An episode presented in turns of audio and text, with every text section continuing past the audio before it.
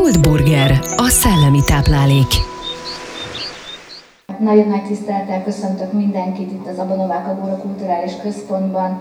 Én Derecske Jelena vagyok, a központ munkatársa, és a beszélgető partnerem Sárközi Mária. Nagyon sokatoknak, ha megengeditek, tegezlek benneteket, hiszen korban közel állunk egymáshoz. Nagyon sokatoknak nem kell bemutatni Marcsit, de mégis én most azt kérdezem tőled, és nem véletlenül, hogy ki vagy te, Marcsi? De jó kérdés. Először is nagyon szépen köszönöm a meghívást, és nagyon szépen köszönöm, hogy eljöttetek, és itt lesztek velünk ezen a kis rövid időn. Hát tényleg majdnem mindenkiről ugye ismerjük egymást itt, és tényleg nagyon nem kell bemutatkoznom, de hát most éppen a rádióban is ugye föltették ezt a kérdést, hirtelen nem tudtam rá mit válaszolni. Azt érzem, hogy talán az a legjobb megfogalmazás, hogy egy ember, aki jár az útján. Most úgy érzem, hogy az utamon vagyok. És ki vagy te most?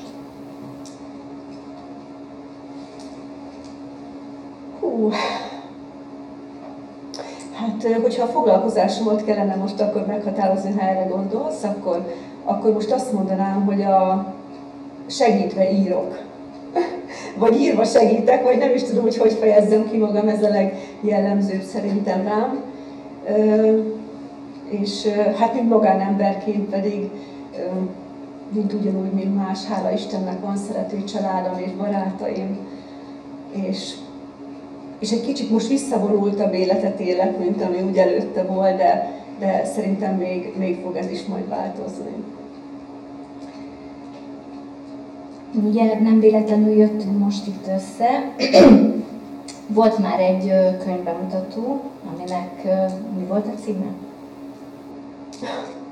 A lélek, illetve hát a szívhang.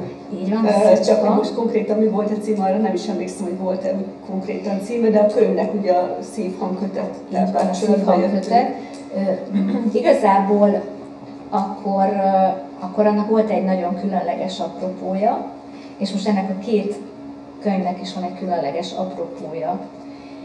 A lélekséták és a megérzés, tehát 2 év alatt 2 könyvet készült el, 2 másik könyvet készült el, és folytatjuk azt a hagyományt, ugye közbeszólt a vírus, nem tudtunk úgy találkozni, de azt gondolom, hogy termékenyen telt ez az idő. És mivel ugye én mondtam korábban, hogy irodalomtanár is vagyok, és nekem ez nagyon-nagyon tetszett, hogy az első köteted az egy verses kötet. És aki nem volt ugye ezen a könyvbemutatón, annak elmondjuk, hogy a verses kötetet lehet úgy is használni, hogy ahol kinyílik, és amit aznapra üzen. És a következő köteted egy novellás kötet, ez a lélekséták, és a harmadik, az pedig egy kisregény. Tehát ilyen szempontból a versektől eljutottunk egészen a kisregényig. És vegyük először a léleksétákat, hogyan kezdtél el írni novellákat? Amikor jártam a Közszolgálati Egyetemre 2017-18-ban, akkor volt egy úgynevezett olyan gyakorlatunk, hogy meditatív írás. És ugye ezzel akartak segíteni minket a tanáraink, hogy amikor ugye a beadós dolgozatokat írjuk, ugye ott azért komoly fogalmazásokra volt szükség, illetve amikor majd integritás tanácsadóként ugye dolgozunk, akkor kell, hogy prezentáljuk ugye a kollégák és a vezetőség felé azokat az elgondolásokat, amelyeket szeretnénk majd ugye bevezetni a szervezetfejlesztés címén. És annyira érdekes volt, ezt 2 órán is gyakoroltuk, ugye a tanárok betették azt a zenét, amit éppen gondoltak, és azt mondták, hogy minden, ami az eszünkbe jut, bármit írjunk le, bármi, ami következik. És annyira érdekes, hogy én egy egész történetet kezdtem el írni már akkor, pedig ugye akkor a versekről még nem volt szó, sőt, ami kihozta belőlem legfőképpen az írást, ugye a Theta Healing tanfolyam, a 4. tanfolyam, és akkor ott született egy ilyen kis pársoros, később ugye a könyvbe belekerült novella részlet, És utána pedig, amikor hazamentem, akkor annyira élt bennem az, hogy egy csomó történet munkál bennem, és hogy talán meg kellene írni úgy, mint ahogy azt a kis rövidet megírtam. És ez a sok-sok történés, ami bennem volt, meg így a fájdalmak, ugye itt a konzultációk, én is jártam ugye személyesen segítőkhöz, akkor mondták, hogy próbáljam leírni, mert az is segítség, ugye, ha írok róla, de én egyszerűen képtelen voltam így szóra írni, viszont ez a zene, meg ez a koncentrálás valahogy így kihozta belőlem, és akkor otthon is egyszerűen elkezdtem írni, és ugye az Apák című novella meg ebből született, és végül is az díjnyertes is lett. Igen, megelőztél vele, ezt szerettem volna mondani, hogy ha jól tudom, akkor ez volt az életed első díjnyertes novellája. Ez hogy történt? Igen, amikor én bekerültem Pestre dolgozni, akkor kértem így a teremtőtől, meg az univerzumtól, hogy addig már ugye eljutottam odáig, hogy jó lenne, ha megjelenne a Majd a verses kötet, de akkor még csak ugye egy novellám volt, az Apák. És amikor bekerültem, akkor kaptam ott egy e-mail címet, mert ez is egy teljesen véletlen volt, idézőjelben véletlen, hogy a kolléganőm ott mutogatta, hogy majd az apósának adják ki a könyvét.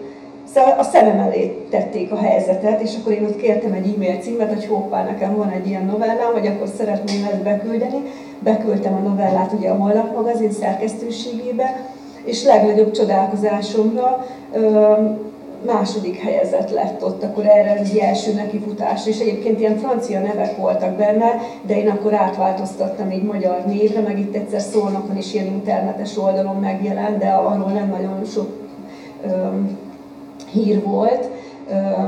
Az Apák hete volt akkor, és én arra küldtem, és én ezt az apukám emlékének szenteltem. Kicsit átírni a történetet, ahogy te mondod, Elina, hogy átkeretezni a dolgokat. Igen, van egy technikád, mikor beszélgetünk, ha készültünk a mai napra, akkor erről sokat beszélgettünk, hogy az írás neked azt is jelenti, hogy ugye benned lévő történetek azok elsősorban saját tapasztalatból, a saját életedhez tartozó történetek, de egy kicsit változtatsz rajta. Miért? Ez teljesen véletlen, tehát én soha nem úgy ülök le írni, hogy hú, írni kéne valamit, és akkor na, próbálkozzunk. Tehát, hogy így nem, hanem például van egy olyan dolog, hogy az egyik novellám, amit mondtad, hogy a kedvenced, ugye a gyógycseppek, például az úgy készült, hogy hetekig az első mondat dolgozott a fejemben, ennyi volt, halk kopogtatás hallatszott az ajtón. Fogalmam se volt, hogy mi ez. És egyszerűen addig-addig dolgozott ez bennem, még utána született belőle egy 6 oldalas novella.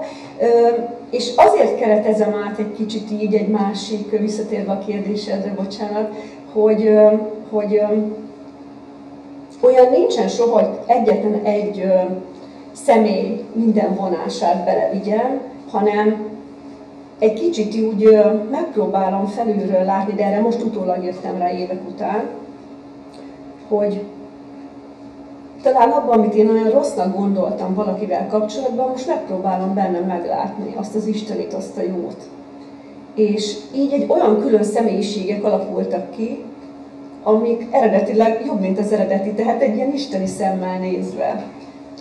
Azt beszéltük akkor, hogy ezeknek a történeteknek a vége más, mint a valóságban volt, és hogy egy, igen, ahogy mondtad, egy picit próbálod emelni, átkeretezni, átírni, és ezáltal is gyógyulsz. Igen.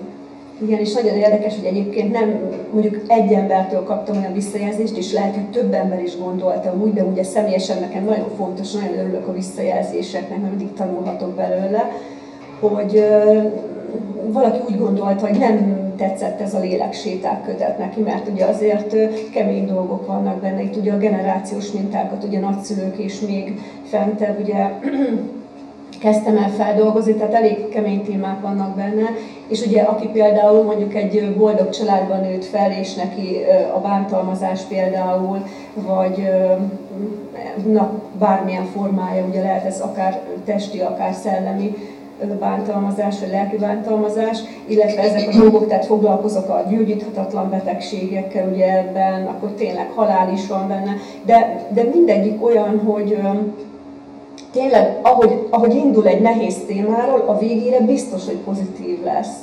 És ez olyan érdekes, hogy nem akarattal csinálom, hanem szerintem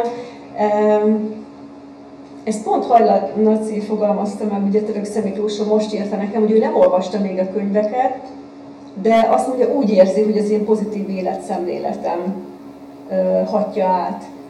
Mondhatjuk, hogy gyógyulsz ezáltal? Igen. És azt is gyógyítja, aki olvassa? Igen. Úgy érzem. Igen, úgy érzem, hogy igen, sőt, amikor ugye a segítői szolgálatomat, mert tényleg így hívnám, végzem, ugye akkor most már a konzultációknak szerves része a könyve, és gyakorlatilag ez is ilyen nyugalomterápia. Jó, akkor hallgassuk meg az Apák, az első díjnyertes novellából. Egy részletet szeretnék, köszönöm szépen, felolvasni. Nem szeretném majd, hogyha olvasok föl, ugye úgy beszéltük meg Edinával egy néhány címet, amit Edinak választott, hogy nem fogom elejétől a végig felolvasni, csak majd egyet. És azért, hogy szeretném nektek meghagyni, aki még nem olvasta, hogy fedezze föl, hogy majd neki mit mond, és hogy majd milyen vége lesz. Jó, úgyhogy csak ilyen kis részletet szeretnék felolvasni, és ugye akkor az Apákból és ezt is most választom ki.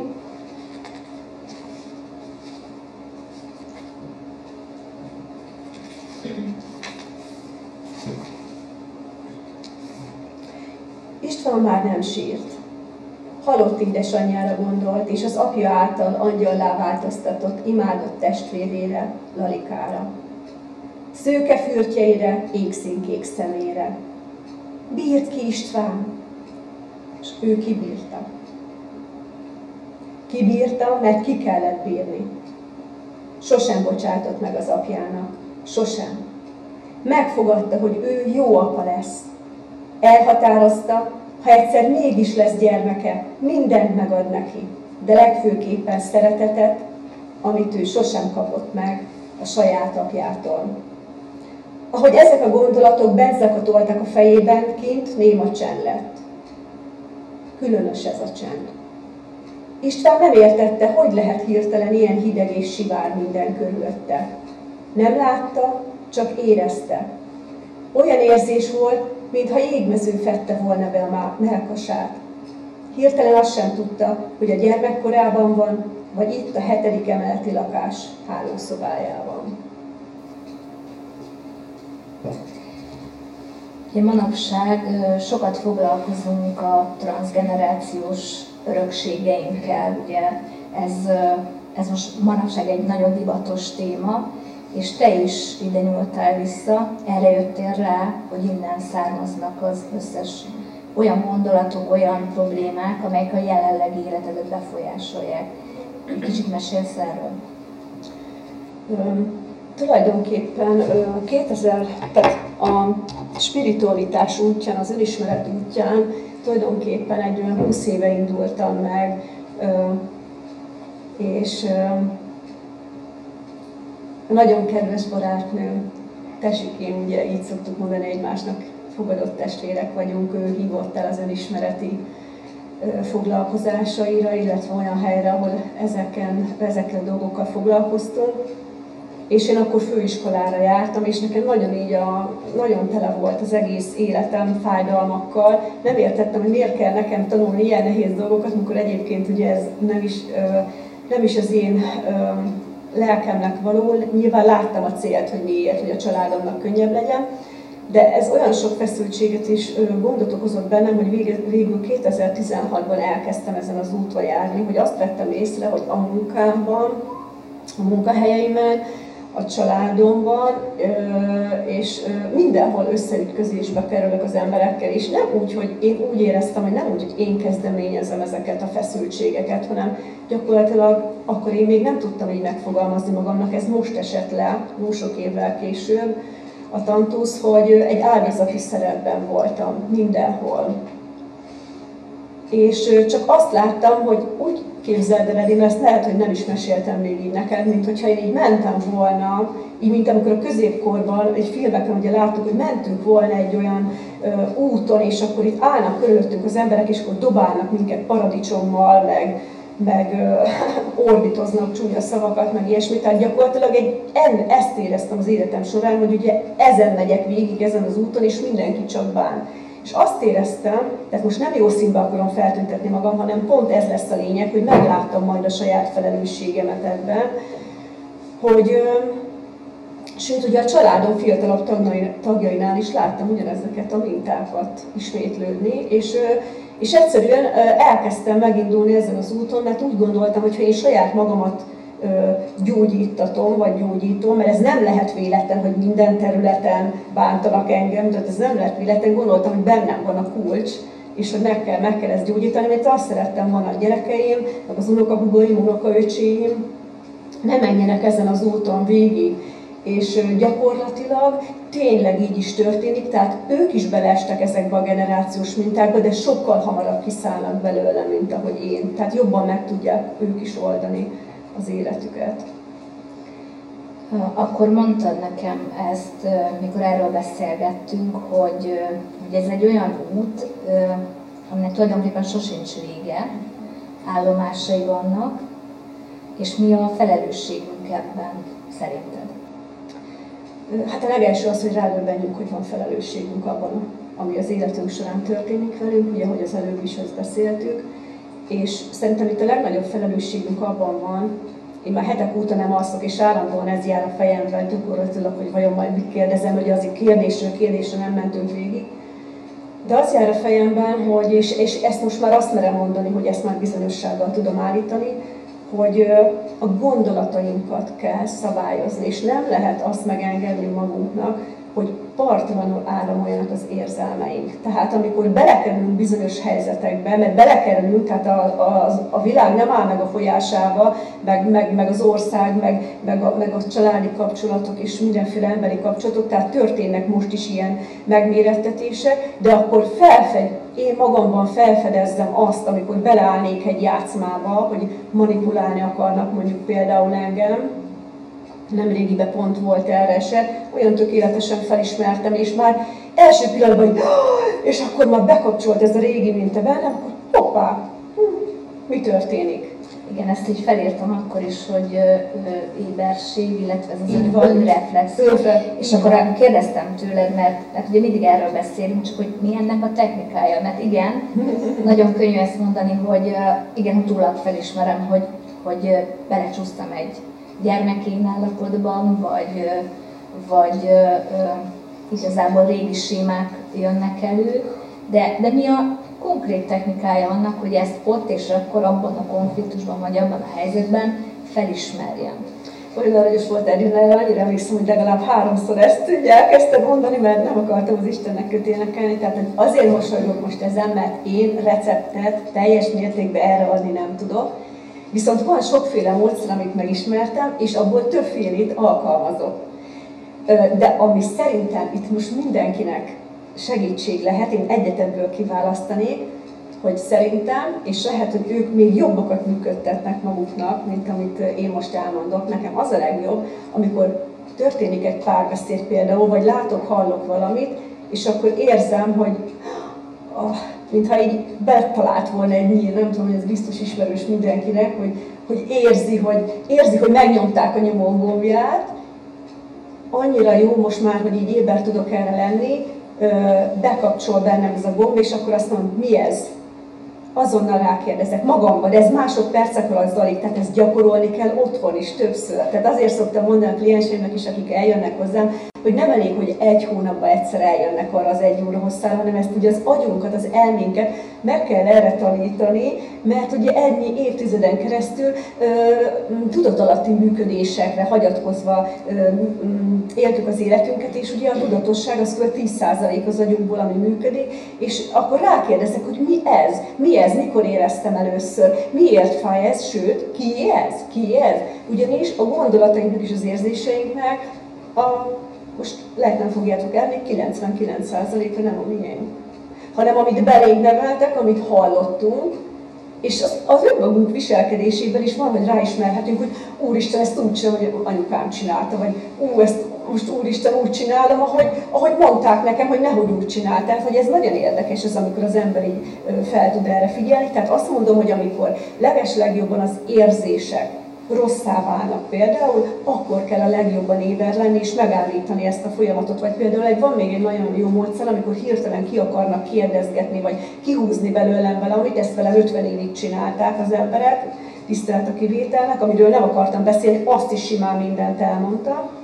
És akkor például lesz, hogy kérdeznek valamit, például most is volt egy olyan eset, hogy amikor hazaköltöztem Pestről, és akkor találkoztam egy ismerőssel, egyébként egy ilyen ember volt, aki ennyire faggatott, 4-szer föltette nekem ugyanazt az kérdést, és akkor én az első után elmondtam neki, hogy ne haragudj, nem szeretnék erről beszélni, ilyet az életemben nem ejtettem ki a számon, hanem szinte kötelességemnek éreztem, hogy bárki kérdezett bármit, nekem arra válaszolni kell, sőt, ráadásul őszintén mindent elmondva, tehát ezt nem szabad mindig csinálni, mert akármilyen fájó is beismerni, nekem ez nagyon nehéz volt, de nem mindenki jó indulatú. Igen, ezt is felírtam, hogy ugye a határok meghúzása, ez is egy folyamat, igen. Mint ahogy el is mondod, ez neked nehezedre esett. Most viszont tettél egy olyan dolgot, amivel elég konkrétan jelezted azt, hogy hol vannak a te határaid. Igen, ez most történt. Ugye a segítői hivatásomban először másodállásban 2019-től dolgoztam, utána pedig ugye most decembertől már fő munkaként, és ugye egy 32 éves közigazgatási állásomat hagytam ott, mert úgy éreztem, hogy így bírok adni a legtöbbet önmagamnak, a családomnak és az egész világnak, és ebbe beleálltam. Ez olyan energia megmozgatással jár, hogy én ezt most hiába beszélnék erről, majd egy-két esetet esetleg elmondok.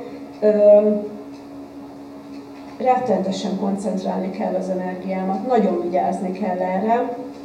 Nagyon tiszteletbe kell tartani azt, amit én elbírok, mert ha én nem vigyázok magamra, és osztom szét kéretlenül vagy kérésre, volt olyan például, hogy mondjuk 16-an írtak egy este, akár klienseim, akár nem, hogy a családi problémáikat én ott messengeren oldjam meg hívogattak éjszaka. Bizony ez nagyon sokszor a párkapcsolatomban is problémát okozott, tehát azzal nem foglalkoztam, aki ott volt mellettem. És én erre nem jöttem akkor rá, hogy ez probléma. Miért volt fontos, hogy meghúzd a saját határaidat? Azért, mert nagyon sokszor észrevettem, hogy azt szeretnék csak az emberek, és megint azt mondom, hogy tisztelt a kivételnek, hogy az ő életük megoldódjon, és minél gyorsabban, minél hamarabb, semmi erőbefektetés ne kelljen bele, majd Marci megmondja. Ez sok-sok ilyen eset volt, sok éven keresztül. És egyszerűen azt vettem észre, hogy úgy használnak, hogy ez hihetetlen. És ahogy egyre jobban kezdtek lenni az emberek, én egyre rosszabbul. Szerintem ide fog vágni az értető fény. Igen, novellát. Éreztem, hogy ezt tudom mondani. Nem beszéltük meg előre Dinával, vagy jó, de éreztem, csak hogy ez lesz, igen. Csak a címet. Igen. És most rád bízom, hogy melyik nagyon szépen köszönöm, Edina, hogy ezt most az értető részt, az értető fényt, és én ezt most felolvasnám, nem hosszú, egy 1,5 oldal, jó? Mert pont ide vág. Ez volt az a novella, amit pár sorban így előzőleg az egyetemen megírtam az óra keretében, és utána ezt folytattam. Az értető fény. Az ablakon át vékony csíkokban sütött be az éltető napsugara. Olyan megnyugtató volt. A nyugalom mostanában igazán jó barátja lett Hélinek, hiszen már évek óta csak küzdött. Feküdt az ágyban, és élvezte az ablakon beszökő sárga csodát. Kívánta, hogy ez a fény egyre csak növekedjen, és végül akkora legyen, hogy beragyogja az egész világot. Mert az nem lehet, hogy a sötétség győzzön. Tulajdonképpen mi magunk vagyunk a sötétség is, elmélkedett, és eszébe jutott, hogy hányszor, de hányszor megtagadta ő is a fényt. Hogyan engedhette, hogy az árnyak átvegyék a főszerepet az életében, az ő szerepét? Hiszen mindannyian az életünk főszereplői vagyunk, igaz? Most végre elmosolyodott. Milyen egyszerű lehetne minden? Csak azt tennénk, amitől jól érezzük magunkat a bőrünkben, boldogok és vidámak vagyunk. Finom ételeket ennénk, sétálnánk a parkban, kiülnénk egy padra csak úgy, hogy nézzük az életet, hogy éljük. Beszívnánk a friss levegőt, hallgatnánk a szélzúgását, vajon mit csuttog a fülünkbe? Mi nekünk az üzenet? Figyelnénk a szálló madarakat, az ég és a föld utazó követeit. Úgy érezte most ő is ég és föld között lebeg. Valahol sejtette, hogy csak rajta áll, melyik lesz a végcél. Egy pillanat alatt történt minden. Hirtelen rájött, hogy annyi fény áraszthatja el a szobát és a szívét is, amennyit csak megenged magának. Elhúzhatja a függönyt. Megteheti el, hogy élvezi a rááradó napsugarat. S ha neki telve lesz már a szíve fényjel, kiáraszthatja el másokra is azt. Kéri valaki az ő szeretetét? Egy valaki biztosan. Ő szeretheti önmagát. Végre most először, mióta él. És ha szeretünk valakit, nem akarjuk bántani. Nem akarom magam bántani tovább.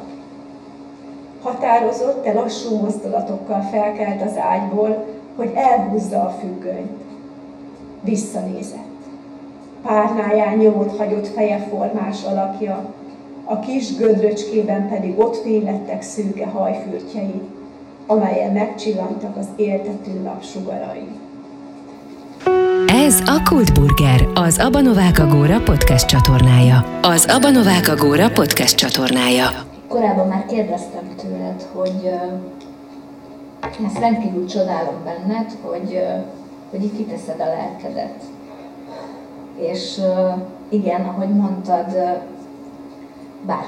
bárki megnézheti, bárki segítséget kérhet tőled, vagy segítséget fordulhat hozzád. És kérdeztem tőled akkor, hogy nem félsz ettől? Nagyon emlékszem erre, Edina, hogy kérdezted, felhívtál akkor, amikor ugye kiírtam a Facebook oldalamra, hogy hazajöttem Szolnokra. És én akkor neked azt mondtam, hogy nem, egyszerűen nincsen már takargatni való. És itt jön a transzgenerációs minta, ami ehhez kapcsolódik. Rájöttem, most egy nem túl szép dolgot fogok mondani, de nagyon fontos, hogy megértsétek és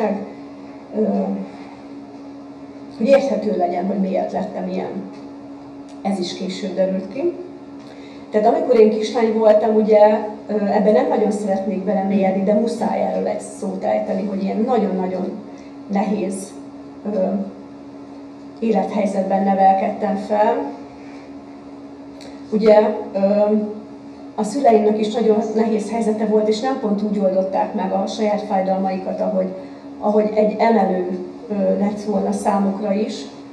És én amikor ez ellen ágáltam és próbáltam szó szerint közéjük állni, maradjunk ennyiben, akkor kétféle reakciót kaptam. Az egyik anyukámtól az volt, hogy mikor ugye fokozódott a hangulat, hogy sosem felejtem, hogy könyörgöm, ne szólj. Itt életekről volt szó. Ha szólunk, lehet, hogy végünk. Én most egy csúnyát fogok mondani, az apukám pedig azt mondta, hogy ha kinyitod a szárat, belelépek és ketté hasítom. Higgyétek el, hogy én ezt komolyan vettem, és elképzelhető volt, hogy megteszi. Tehát nekem 50 éves koromig hallgas volt a nevem, mert bennem, most is majd kiugrik a szívem, belülről az a kislány voltam, akinek ezt mondták. És tudod, Elina, ezt te is, hogy meg mindenki tudja, hogy a legfontosabb az életünkben az édesanyánk és az édesapánk. Teljesen mindegy, hogy milyenek. Teljesen mindegy. Nekünk ők a mindenünk. És amíg harcoltam ezzel, hogy nem akarok olyan lenni, mint ők, meg nem értettem meg őket, meg haragudtam, és felnőttként már én is csúnyákat mondtam, ugye a fájdalom beszélt belőlem, én éppen tegnap reggel kértem mindkettőjüktől hangosan bocsánatot azért, amikor esetleg én is úgy viselkedtem, hogy nem kellett volna. de egyszerűen ezt a belső gyermeket kellett bennem meggyógyítani, aki félt, aki reszketett, akit bántottak, hogy úgy tudjak rájuk nézni, és önmagamra is, mint egy gyógyult képre. És ez nagyon fontos, tehát az,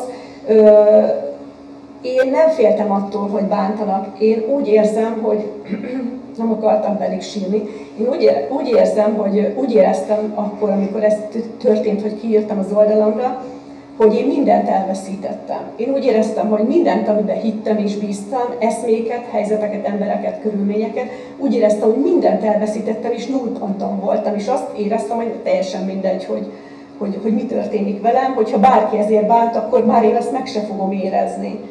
És utána pedig rájöttem, és egy kicsit ezt módosítanám, hogy nemhogy elvesztettem mindent, hanem most találtam meg. Megígértem Mártikának is, hogy az unokahúgom, aki a legközelebb áll hozzám így fizikailag is így a családból, és a kisgyermekei, hogy, és lelkileg is, hogy annyira tudjuk egymást támogatni ebben a folyamatban. És nagyon nem mindegy, hogy hogy segítünk egymásnak. És én olyan sokat kaptam általuk, és te általad is, Elina, és Tesikém, és Andi, és tényleg a legjobb barátaim itt vannak, és köszönöm, hogy eljöttek, hogy azt mondtam, hogy ha ők itt vannak velem, meg saját önmagamat megtaláltam, akkor nincs mit veszítenem. Most erre nagyon hosszan válaszoltam, tudom, egy jó nagy kör volt, de ez nagyon fontos volt, hogy elmondjam. Utak. Fú. Ugye felírtam címeket a Lélekséták novellás kötetetből, és számomra Márai Sándor gondolata volt nagyon meghatározó. Emlékszem rá, amikor főiskolás voltam, hogy ugye nem a úton, tehát hogy van ez? Tehát, hogy az úton, a lényeg, az út maga a lényeg, igen, az utazás, úton lenni a lényeg, így van, és nem a megérkezés. Igen. És amikor erről beszéltünk, akkor pont összenéztük, és mondtad, hogy igen, az utak. Igen, ez annyira érdekes volt, szóval tényleg nincsenek véletlenek, hogy pontosan ezt a novellát is megírtam, és ez azért nagyon különleges, mert azt gondolom, hogy így visszanézve az egész életem során nem tudok olyat mondani, és ez megint nem egy védekezés, hanem inkább megnyugtató számomra, hogy tettem ugyan olyan dolgokat, inkább úgy mondanám, hogy tettem olyan dolgokat, amit később megbántam, közben megbántam. De most azt gondolom, hogy mindegyik útnak, vagy magának az útnak megvolt a jelentősége, és ami az Utak című novellához fűződik, pont egy olyan dolog, amit túlléptem én saját magam, ugye az erkölcsi korlátaimat. Mindenkinek vannak erkölcsi korlátai, amit önmagának felállít, és addig, amíg ebben benne vagyunk, addig szerintem nincsen probléma. Akkor van probléma, hogyha ezt átlépjük, és önmagunknak, saját magunk lelkiismeretével nem tudunk elszámolni. És viszont ez egy annyira csodálatos dolog, mert a gyerekeim a két lábon járó lelkiismereteim egyébként, és azt mondták nekem, hogy anyuci, mikor mondtam, hogy hát ez borzasztó, meg rengeteget sírtam ugye ilyen dolgok miatt, és azt mondták, hogy anyuci, te mindig csak azt tetted, amit a szíved diktált, és te csak szerettél. És nekem ez annyira sokat segít ez a mondat, hogy napi szinten használom, idézőjelben mondom, hogy használom ezt a dolgot, hogy komolyan most már semmiért nincsen lelkiismeretfurdalásom, mert az én szívem tényleg tiszta volt és szeretet volt. Azt, hogy esetleg ezzel mások visszaéltek, vagy úgy döntöttek, ahogy éppen akkor ők is bírtak, már emiatt sincsen harag a szívemben. Úton vagyunk mindannyian, úgy gondolom. Elnézést.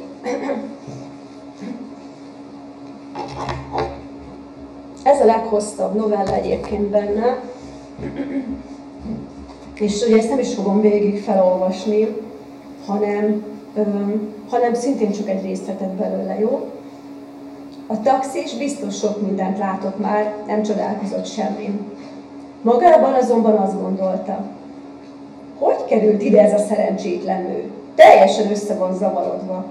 Micsoda félelemmel teli ragyogás van a szemében. Na, nem lesz neki könnyű. Nincs a vérében, ez tuti. Mindegy.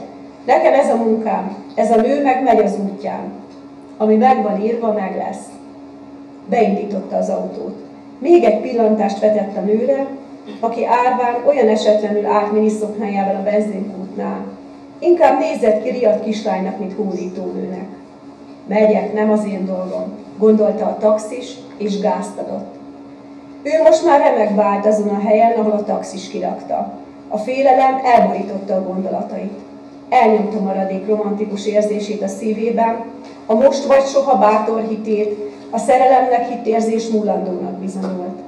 Már azt sem bánta volna, ha egy tündér hazarepíti, még ha a férjével közös családi házban, az általa lakott szobában, egyedül is, kitagadva, de látszólagos biztonságban. Ám tündérek nem voltak a közelben. Egy-két éjjeli pillangó szálingózott arra, azt gondolva magukban. Mi a jó fenét akar ez a riadt nő itt? A teremtő ugyan látta az egészet az égből, és bár sajnálta, meg kellett hagyni a szabadságát, hadd tegye, aminek meg kell lenni. Nem avatkozott közbe. Fájó szívvel nézte onnan fentről. Ő már tudta, hogy mi előtt áll. Milyen nagyon fájni fog neki. Mennyire szenvedni fog testileg, lelkileg. Látta, hogy egyetlen testvére és a férje szülei szinte kitagadják, de csak ült a felhőjén, pipáját szívogatta és várt, várt. Magában azonban titkon mosolygott, mert tudta, hogy mindezeknek meg kellett történnie, hogy a nő végül elérkezhessen az igazi jóhoz, de az még odébb volt. De fölírtam magamnak egy kérdést, hogy mit gondolsz azokról, akik feladják? Meg tudom érteni. Miért? Azért, mert azt mindenki saját maga érzi, hogy mennyit bír el a lelke. És én is voltam már többször úgy, hogy tényleg csak egy pillanat választott el a haláltól, Edén, a tesz, jól tudod. Te voltál az, aki ösztökértél, hogy saját lábbal másszak ki ugye a gödörből, ezt el is játszottuk idézőjelbe. És én nem ítélkezhetek azok fölött, akik nem tudtak kimászni. Azt mondtad, nem tartod magad költőnek. Írónak tartod-e magad? Olyan érdekes, hogy annak inkább jobban, pedig a verses kötetem 400 oldalas, már nem tudom miért. Én szerint meg is van. Csabára ránéztem és megszületett a válasz, de nem tudom miért. Tudod miért? Mert az író nekem nem választom szét, hogy csak prózát ír, hanem nekem most hirtelen ez megvilágosodott, az író, aki mindent leír. Ezért. Mit írsz le? Honnan jön? Hú, ez jó kérdés. Teljes mértékben fentről jön. Viszont csak kell hozzá Sárközi Mária, aki ezeken a dolgokon átment. Jó, erre térjünk már vissza. Mit jelent az, hogy fentről jön? Ugye mondtad, hogy volt egy gyakorlat az egyetemen, ez a meditatív írás. Ez is egy fizikai történés. Most pedig azt mondod, hogy fentről jönnek a gondolatok, amit le kell írnod, vagy amit leírsz. Ez mit jelent? Tehát ezt hogy képzeljük el?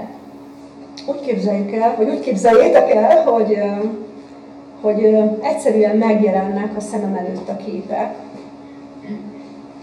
Majd pont a megérzéssel kapcsolatban, majd ezzel kapcsolatban légy szíves figyelmeztetésével, hogy majd ezt mondom el. Úgy jönnek a sorok, például a vers, hogy az utcán meg kell állnom, mert hallom magamban, a saját hangomon a szöveget, meg kell állnom, és azonnal, azért is van most a kezem megerőltetve, mert annyit nyomkodtam a telefont. Hallom a fejembe, és írom. És olyan nincsen, hogy Úristen, most ide mérném kellene? Hogy ide mit írjak? Nincsen. És ez azért nagyon nehéz, és ezt is mondtam ugye neked, hogy Én velem nem könnyű ám élni, tehát én ezt belátom, és nem véletlenül vagyok most egy éve is ugye így egyedül, vagy lehet, hogy úgy is maradok örökre, nem tudom. Mert azért ezt kibírni másnak, hogy így én transzba vagyok idézőjel, vagy így fejezem ki magam, azért az nagyon nehéz. Tehát én akkor tényleg transzba vagyok, nem lehet hozzám szólni. Nekem ott helyben meg kell állnom, le kell írnom, mert képzétek el, hogy olyan borzasztó érzés, mikor elveszik az ihlet, hogy fizikai fájdalmat okoz, ha nem bírom leírni. Tehát hallom a fejemben, és le kell írnom. Így működik. Azt mondanám, hogy azt mondom, hogy a teremtőtől jönnek ezek a gondolatok, de most már hozzáteszem azt, mióta ugye a Te és a Teremtő tanfolyamot elvégeztem ugye a Theta Healing-el, hogy a felsőbb énünk, az az isteni énünk, ami bennünk van, szerintem attól jön ez az üzenet, mert csak azokról a dolgokról írok majdnem mindig, amit átéltem. Ugye, amikor szoktad dedikálni a könyveidet, akkor mindig ezt használod, ezt az eszközt, és elmondod, hogy mit szoktál olyankor csinálni? Azt csinálom akkor, hogy amikor ugye kezemben van a könyv, akkor is kinyitom ide az elejébe, ugye, hát ez is egy érdekes eset. Ugye ide, ami jön megérzés, tehát aki rácsatlakozok annak, aki megvásárolja a könyvet, annak az érzéseire rácsatlakozom az érzéseire, és akkor hirtelen nekem azt a folyamatot meg kell állítani, mert ugye teljes mértékben úgy látok mindenkit, hogy akár az egész élete folyamát. De nekem ott koncentrálni kell a pillanatot, és a jelenlegi testi, szellemi, lelki állapotát, ami abban a pillanatban megmutatkozik, akkor én azt egy pár sorba leírom, ami számára fentről jön üzenet. És azért döbbenetes, mert mindenki nagyon megdöbben, de én is, ahogy írom. Én sem tudom, hogy mit fogok oda beleírni. De aki kapja, ő tudja, hogy ez erről szól. Igen, mindenkinek. Tehát nem tudom, hogy hány száz darabot, szerintem mondjuk egy 300 darabot megírtam már, és mindenki, fú. Most is mondhatjuk azt, hogy valamit közvetítesz ilyenkor. Igen, és azért nagyon fontos ez, mert ilyenkor mindenki tényleg egy fenti ényétől általam, mint egy csatorna által megkapja az üzenetét. És én a múltkor kiírtam azt a Facebook oldalon, amikor nagyon-nagyon nehéz események voltak, ugye olyan bolygóállások is olyan dolgok történtek, ugye mind az égben, mind a földön, hogy nekem jött egyszer ez a gondolat, hogy most ki kell írnom az oldalamra, hogy legalább 200-300 ember van ilyen, akinek van fentről egy üzenet, hogy neki most mi a segítség. És kiírtam, hogy kérem szépen mindenki nyissa ki annál az üzenetnél, ami éppen neki szól, hogy ez segíteni fog, érzem. Ez kinek szól ez a könyv? Ezt meséld el. Hát ez nagyon érdekes volt. Ezt Edinával, amikor most kicsit összeültünk ugye beszélgetni, akkor jöttem rá, képzeljétek el, én előtt ez nekem nem jött, nem állt össze, hogy én ezt, amit én most használok, ezt a könyvet, én ezt egy Marcsi nevű volt kolléganőmnek dedikáltam, és képzeljétek el, hogy kiderült, hogy kettőt dedikáltam neki. Az egyik példány nálam maradt, és most, mikor Erinának akarok itt belőle mutatni ugye valamit, kinyitom, és rájöttem, hogy ez a saját üzenetem 2021. január 8-án, mielőtt összeomlott velem minden, 2 hét vagy 3 hét múlva, ez volt számomra az üzenet. Marcsikám, hol vagy te? Keresd a szívedben. Szóval, és erre most jöttem rá 1 év múlva, hogy ez az én üzenetem volt. És feladtál mindent, és most csak azzal foglalkozol, ami a segítő hivatásod, és ugye ami a választott művészeted. Teher. Hát ez volt. Novella. Igen. A Lélekséták kötet. Úgy mondom el, hogy ugye van ebben, most durván mondom, 13 történet, és ezek között mondjuk eltelt 2 év még megírtam. És Ezek külön-külön voltak fent a számítógépemen, és a Teher című novellát hamarabb megírtam egyébként, mint ahogy most itt utoljára került a sorba, de amikor ugye így válogattam össze a kiadásra, ugye én szerkesztem tulajdonképpen minden kötetemet, tehát nem más szerkeszti helyettem, én állítom össze, akkor rájöttem, hogy ez a Teher című novella, ez tökéletes záró lesz a végére. Mert ahogy itt az elejétől, a legnehezebb képtől indulunk, a nagyszülőktől átvett terhektől, ugye ahogy így jönnek az események sorjában, szabályszerűen feloldozás itt a végén, ez az utolsó novella. Akkor ebből egy kis részletet.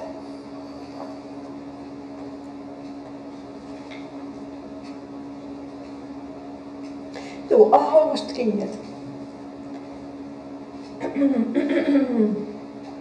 Le kellene vennem és vinni a kezemben. Vagy inkább megállok egy kicsit. Elemezte a megoldási lehetőségeket. Nem, inkább megyek tovább. Vitte a fájdalmát magával, engedte, hogy a nyomás nehezedjen.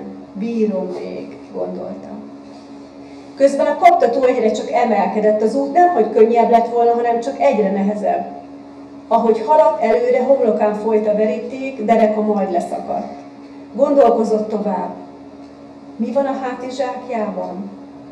Hol is jártunk? Igen, a temetés utáni gyermeknő újra párra lelt, ezúttal azt gondolta, hogy az igazira. Gyönyörű, magas, sötéthajú árny nehezedett egyre jobban a hátizsákjában. Rövid boldogság, hosszú küzdelem. Nagy veszekedések és egymásra találások, újabb remények, szerelem gyerekek, költözések, némaságok és nevetések. Mind az övé volt. Halott már minden szó, de szívében még néha élőnek érezte a fájdalmat. Az elmúlt boldogság síremlékének lélektelen kövei mementóként dermesztették meg az életét. Muszáj volt megállnia, lábai majd leszakadtak a meneteléstől. Lihegett, mit tegyen? Ha megáll, az idő nem áll meg, és mások fognak győzni. Hát ez a közepetáján van körülbelül.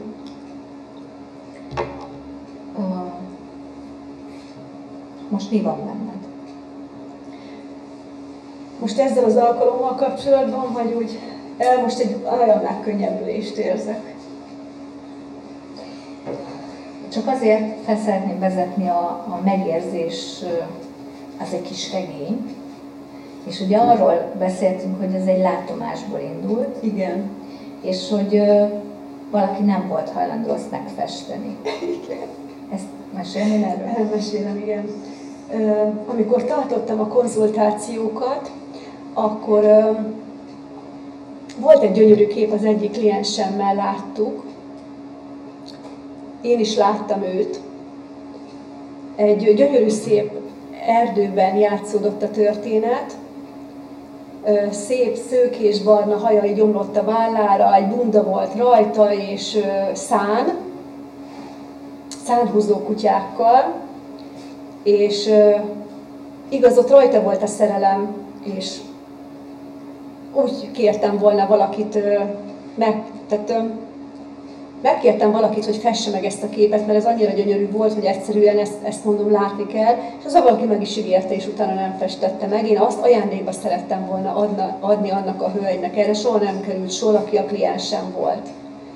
És évekig kínzott ez engem. És azt mondtam, hogy ez annyira gyönyörű ez a kép, hogy ennek meg kell valahogy elevenedni. Milyen eszközön van erre? Kérdeztem a teremtőtől. És jött, hogy írjam meg ezt a történetet. Nem tudtam, fogalmam sem volt, hogy mi lesz a közepe, a vége, de hogy az eleje biztos, hogy ez lesz, hogy szágold a szőkehajú hölgy a szánnal, a szánhúzó kutyákkal, és ugye a grafikus művészt, Somogyi Deák Mercedes, aki minden kötetemnek a borítóját tervezte, nem volt kérdés, hogy ő megfesti, de ez még jobb lett, mint amit én láttam. A férfi lemaradt róla, úgy gondolom, hogy nem véletlenül maradt most le róla, szerintem ennek a hölgynek egyedül kellett az útját most végigjárnia, és lehet, hogy lesz még majd egy olyan borító, amikor majd az az igazi kép elevenedik meg. De azt mondtad, hogy ez a történet, Ez egy lélekfejlődési folyamatot mutat be. Mi ez a folyamat? Ezt pontosan az, amivel az elején indítottunk. Tehát az, amikor ugye azt gondolja az ember, hogy minden elveszett, és egyszer csak megtalálja a lényeget, és az pedig önmaga. És én hajlamos voltam, sajnos, most már tudom, hogy miért van, és most már meg is értem. Olyan hiú reményeket táplálni, és olyan rózsaszín ködben leledzeni többször is életem során, amikor valaki másba helyeztem a hitemet, és mindent feltettem arra, hogy most mondjuk ki, hogy a nagybetűs szerelem, majd minden megoldódik, és hogy a szerelem a lényeg az életemben, és sokszor olyat is beleláttam emberekbe, ami nem volt benne, csak én szerettem volna benne meglátni. De ez a veszély csak akkor fenyegetett, ha szerelmes voltam. Tehát, hogyha csak idézőjelben volt azért egy párszor az életemben ilyen, és most ezen az önismereti úton végigmenve teljes mértékben bebizonyosodott is többféle módszerrel, most hagyj ne soroljam föl, egy 5-6 féle módszer, amin keresztül gyógyultam, bebizonyosodott, hogy azért voltam ebben az állapotban, mert az a gyermeki énem, aki azt az apai szeretetet nem kapta meg, attól a férfitól, akitől a legjobban kellett volna a támogatást, hogy megkapja, aki egy példát mutathatott volna, hogy mi az igazi szeretet, aki így, mint egy apa, hordozhatta volna a gyermekét, és ez nem csak rám vonatkozik, hanem rengetegen vagyunk így, ugye, aki ezt nem tudjuk. Minden egyes esetben ez a gyermeki én kapcsolódik össze a szerelmének, a párkapcsolatban a gyermeki énjével. Aki valószínűleg ugyanezeken a folyamatokon ment át, valószínűleg az saját édesanyjánál nem találta meg azt, amit egy fiúgyermeknek meg kellett volna találnia. Tehát, hogy én gyakorlatilag ezen a szerelmi érzésen keresztül fejlődtem úgy, hogy most már egyértelműen tudom azokat a jeleket, és fel is ismerem, most már ebből biztos is vagyok, amikor a gyermeki énem szeretett volna kapcsolódni, és a szerelem gyógyítása vonalán indultam meg, de én magam gyógyultam meg, az a kis gyermeki énem gyógyult meg, meg az egómból sikerült jó nagy részt levenni, úgyhogy ez sem mindegy. Tehát hogy ez egy lélekfejlődés, ahogy megérkeztem idáig, ebbe ahogy az előbb kérdezted, egy nyugodt, megkönnyebbült állapotban. Olvastál belőle? Igen, egy picit itt pont mielőtt kezdtünk, akkor kinyitottam, és megmondom, hogy hol nyílt ki.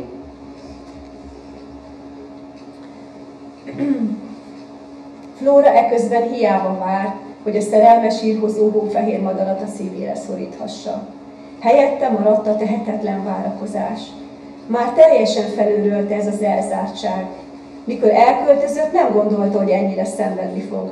Fájt neki a családja viselkedése, hiányolta a kedves szolgáit, a kutyák hűséges közelségét.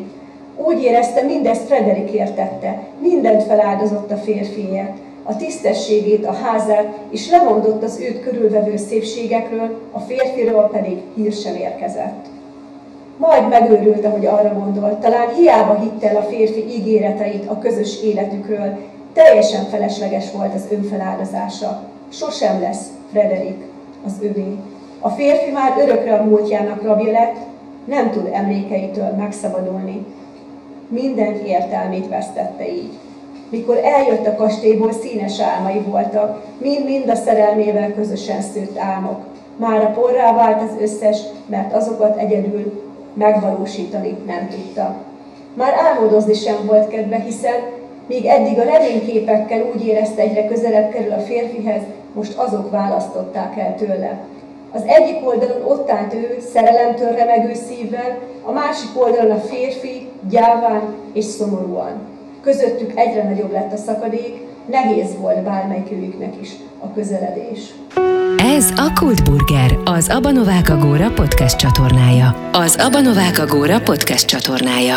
És ez azért nagyon érdekes, mert ezt márciusban írtam, és utána ez tényleg megtörtént. Tehát ami véget megírtam ennek az egész történetnek, az úgy szépen így.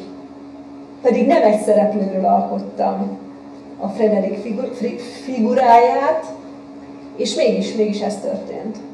Igen, ezt akartam kérdezni, hogy ugye sok név van benne. Kérdeztelek, hogy hogyan jönnek a nevek, és mondtál egy érdekes dolgot, hogy tulajdonképpen mindegyik te vagy. Igen, ez nagyon érdekes, és ezt amikor írtam, akkor én nem jöttem rá, mert ugye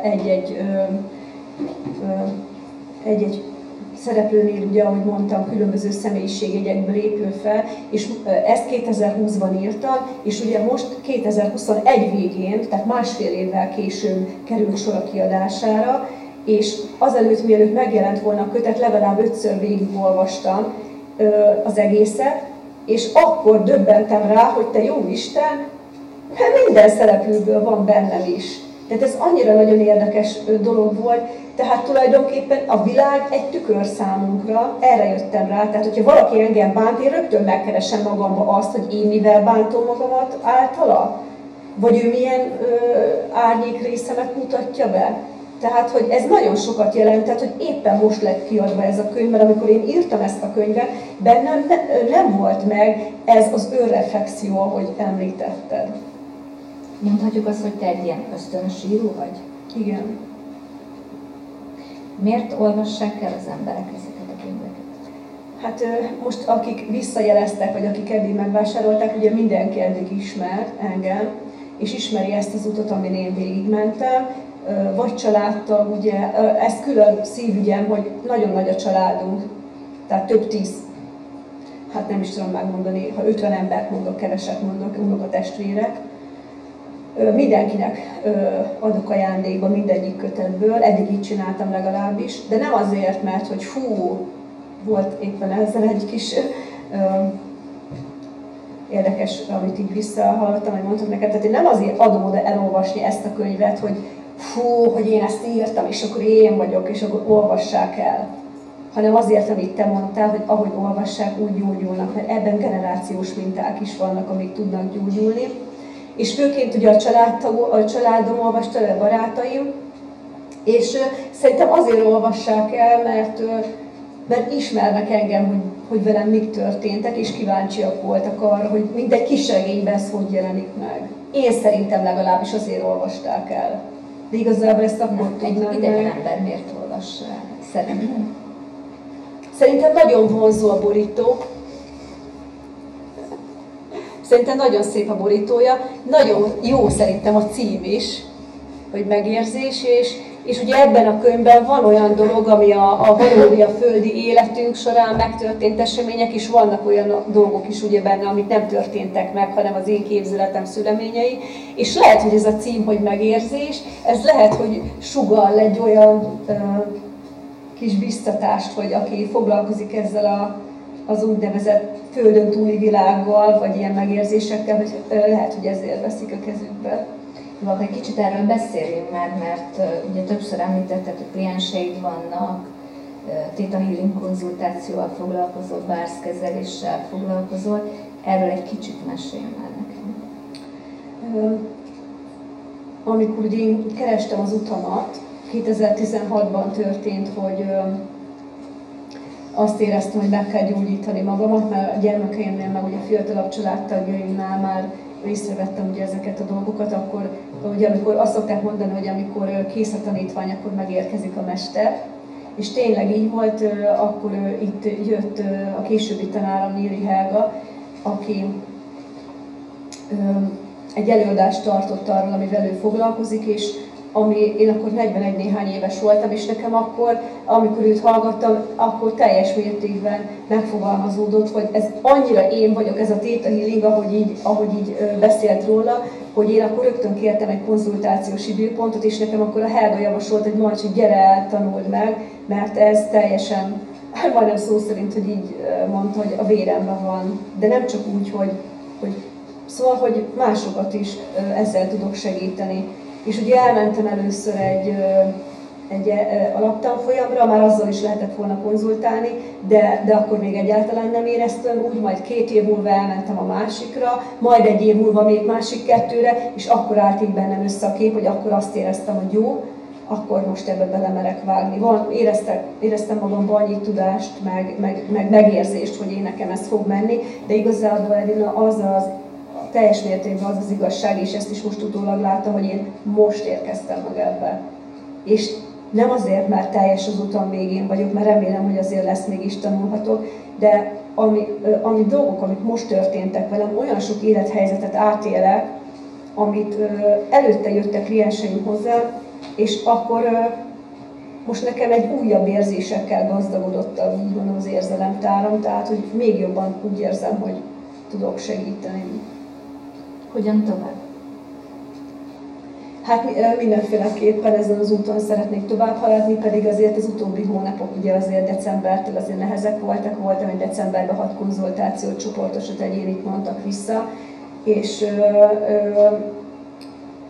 nem adom fel, ezt értem akár az anyagi részére is, ugye nyilván vállalkozóként ugye vannak bizonyos befizetni valók, és lelkileg is megrázó volt ez, ugye, hogy nem tudtam úgy, de nem adom föl, még jobban megerősített, és csinálom tovább, tehát a konzultációkat, meditációk, táncmeditáció, és csinálom tovább az írást is, most 3 könyvet írok és szerkesztek egyszerre, az egyik, amit említettem, ugye a verses kötet, a másik, amit most tervezek majd megjelentetni, ha sikerül a könyveket eladni, akkor a meditációkat gépeltemre mondatonként a telefonomról, ugye, ahogy elhangzottak ezek a meditációk is, ezt írásba foglaltam, 160 oldalas lett, ezt szeretném majd hangos könyvben is megjelentetni, illetve most arra készülök, hogy a megérzést is hangos könyvben, amit én fogok elmondani szintén, és szerintem ez is nagyon különleges, mert azért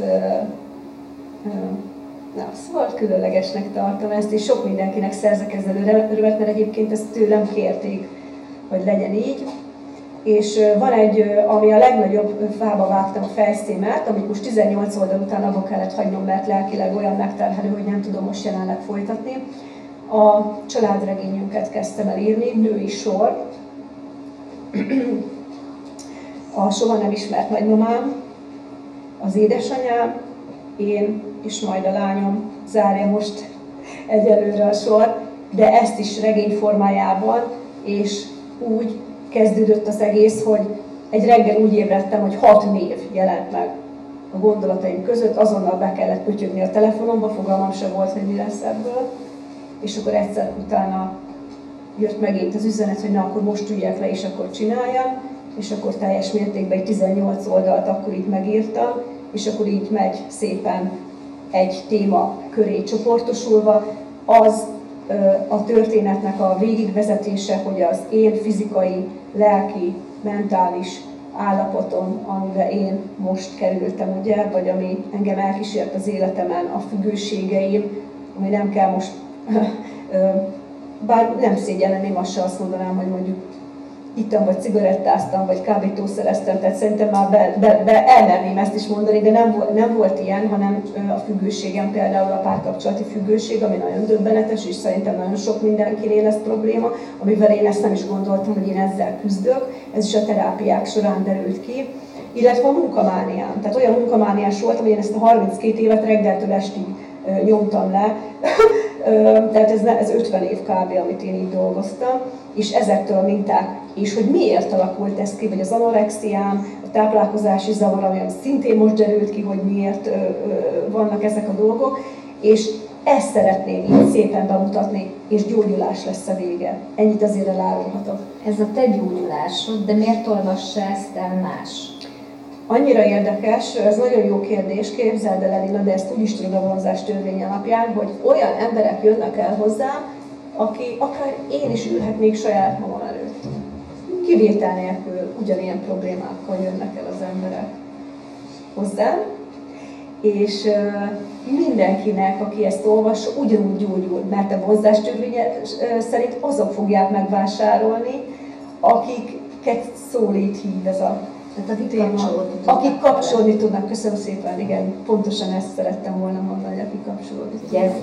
Van egy másik közös, nagyon jó ismerősünk, aki hasonlóképpen fogalmaz, ugye azzal találkozunk, vagy azzal a témával és azzal az emberekkel nekünk is dolgunk van, tehát saját magunknak is, és ezzel tudjuk egymást emelni. Tehát akik megveszik a könyveidet, azoknak valószínűleg van hasonló gondolata, problémája, vagy rá kell, hogy lásson valami hasonló dologra.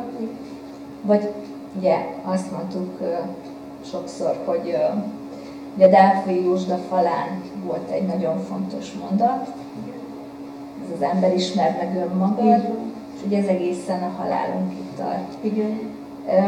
Most megint megkérdezem, amit az elején megkérdeztem, hogy ki vagy te?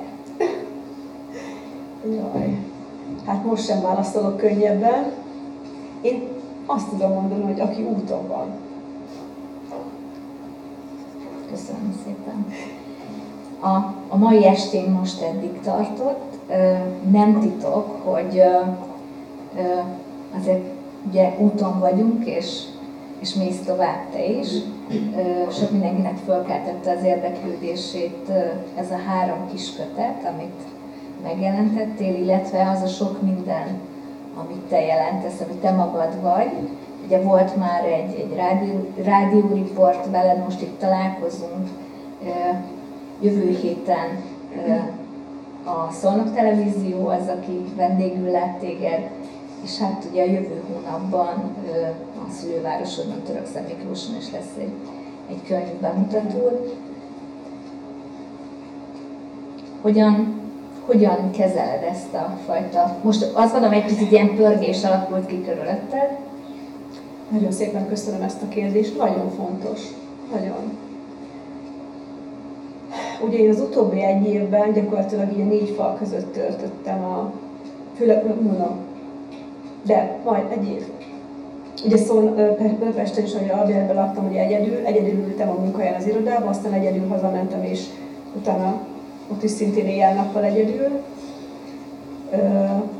Utána, amikor hazaköltöztem Szolnokra, akkor is szinte ez a magány, de ez egy választott. Nagyon hozzászoktam a csendhez, illetve az a klienseimet, ugye, hogy fogadom, ahhoz a légkörhöz, illetve 1-2 barátommal tartom tényleg a kapcsolatot és a család. És én arra rendezkedtem be, hogy jó, hát lesz az az 1-2 bemutató, és akkor erre is, ugye mondom, hetekig készülök erre egy beszélgetésre. 15 perc volt a rádióinterjú, nem tudtam aludni előtte megint, tényleg, és akkor utána 15 perces volt az interjú, 2 óra hosszáig így. Tehát annyira kimegy belőlem az energia attól, amikor meg kell mutatkoznom, mert én valójában egy introvertált ember vagyok, én egy befele forduló vagyok, egy elmélkedő, gondolkodó, bármilyen furcsa, mert tudom, hogy így, mert mindenkitől ezt szarom vissza, hogy barátságos vagyok, ugye ezt érzékelik az emberek, de azt gondolom, hogy most jó, hogy most történik ez az egész, mert egyrészt tudom kezelni magamban ezt, hogy most meg kell majd szólalni, tehát azért egy órás beszélgetés lesz a Szolnok tévében, hát ez is egy döbbenetes volt, hogy ezt bevonzottam. De azért nagyon meglepő, és kell magamat figyelni. Egyrészt, ettől most mondjuk nem félek, de a korábbi én nem csinálta volna, hogy elszálltam volna, hogy ah, Isten, a rádió, tévé, tudod, ilyen dolgok, tehát hogy ez biztos, hogy így lett volna, ismerem magam, tudom, hogy milyen voltam, és mi következik a nagy elszállás után? Nagy arcraesés, mindig így volt. Tehát amikor az érzelmeimet hagyom elszabadulni, akkor tuti biztos, hogy az a vég, hogy kiterülök. És most ez a nagyon jó, hogy teljesen felülről Edina tudtam magamat szemlélni, hogy oké, jó, akkor most az történik, hogy rádióinterjú, akkor tévé, akkor most Pestre szervezem ugye a bemutatót, meg a Bátszalót, meg Füzesgyarmat, meg ugye több hely van, és én ezt oké, nincs abban semmi, tévé, rádió, jó, akkor átadod, ami benned van, ennyi. Tehát ezt magammal megbeszélem, hogy ne szálljak el. És ne izguljak nagyon, mert itt van a példa, hogy majdnem rosszul lettem, most is mielőtt kezdődött ez az egész, és most teljesen jól érzem már magam, tehát hogy csak önmagam kell adni, az a feladatom, de azt az önmagam kell adni, ami a felsőbb énem szerint működik. Tehát ne a gyermek énemet működtessem, és ne az egót, hanem a felsőbb énem. mikor beszélgettünk, akkor volt egy fontos mondat, és most az előtt kerestem, de nem, érdekes módon nem találtam meg, de ugye akkor, igen, akkor arról beszéltünk, hogy mennyire fontos, hogy valaki megtalálja a saját hangját, vagy hogy megtalálja azt, hogy ő miben jó. Igen. És én emlékszem rá, amikor mondtam neked, hogy ugye szeretünk bárhová menni, tanulni, újabb és újabb dolgokkal szembesülni, és emlékszem, amikor mondtam neked, hogy keresd meg a saját módszeredet. És most azt kérdezném, hogy megtaláltad-e a saját módszeredet? Hát eddig a jobbnál jobbakat kérdezel. Olyannyira, hogy egyszerűen így, mondjuk nem tudok éjszakákon át aludni, alkotói lázban évek, ugye ahogy mondtam neked, ezt szó szerint kell érteni, tehát be is lázasodok, és járkezem van így, mint ha hangyák járkálnának bennem, elmondhatatlan milyen érzés, de most már nem ijedek meg tőle, mert tudom, hogy éppen szülök, bocsánat. Tehát születik bennem valami ötlet.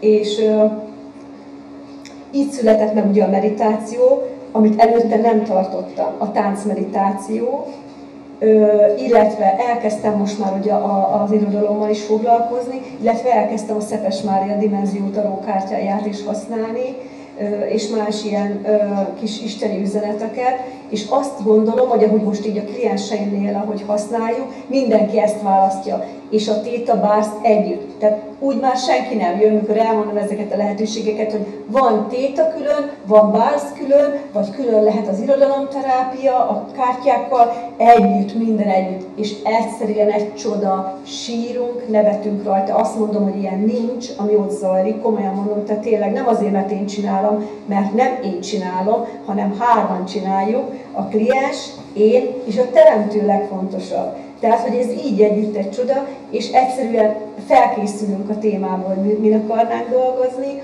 és ehhez választunk eszközöket, minden összevág, utána pedig jön ugye, amikor a masszázságyra ugye a kliens elhelyezkedik, és akkor ugye a 32 pont érintésével, közben pedig tétázók jönnek fentről az útmutatások, hogy most mit látok, milyen témán dolgozzunk. Tehát na, azt mondom, hogy ez az én módszerem most jelen pillanatban ez. És ez egy csoda. El sem tudom mondani. Én nagyon szépen köszönöm, hogy ezeket elmondtad nekünk, és bízom benne, hogy minden úgy sikerül, ahogy azt tervezed, vagy ahogy azt szeretnéd. Én most átadlak itt a résztvevőknek, nyugodtan kérdezzetek tőle, fogyasszátok szeretettel, amit most hozott. Igen. Itt ezt a beszélgetést most abba, hogy bízom benne, hogy majd tudjuk folytatni. Igazából te adtad az ötletet, hogy szeretnénk egy olyan sorozatot indítani itt az Abórában, ami arról szól, vagy azokról, elsősorban nőkről, akik valamiért rám hatást tettek, és bízom benne, hogy érdekes beszélgetéseket tudunk folytatni, és azért érdekes ez, mert ugye nekem is jött egy gondolat, és az a szó, hogy úton, igen, ami ugye összevágott a te novelláddal. Én köszönöm, hogy itt voltam, köszönöm önöknek, nektek is, hogy itt voltunk együtt, ebben a kis, hát nem egészen másfél órában, de bízom benne, hogy értékesnek és előremutatónak tartjátok ti is. Én engedem most, hogy akiknek szeretnél dedikálni, vagy beszélgetni, azok megtegyék. Köszönöm szépen, további szép estét kívánom neked. Nagyon szépen köszönöm, Elén, neked is a lehetőséget, ez is a türelmedet, mert azért nagyon sok nehéz pillanat van mögöttünk. Hát igen, ennyit szeretnék mondani, köszönöm a türelmedet, ebben minden benne van. Nagyon szépen köszönöm a lehetőséget, hogy újra eljöhettem, meg jó érzés, hogy inspirálnak téged, de te is engem, úgyhogy ez kölcsönös. És nem gondoltam volna azt, hogy ez a beszélgetés így most megtörténik, és nagyon szépen köszönöm, hogy ilyen szépen vezettél, és így figyeltél rám, és így ennyi mindent elmondhattam. Köszönöm nagyon szépen, szívesen. És köszönöm az Abórának is a lehetőséget. Tartozz az Abonováka Bóra közösségéhez. Kövess minket Instagramon, Facebookon, YouTube-on és TikTokon is.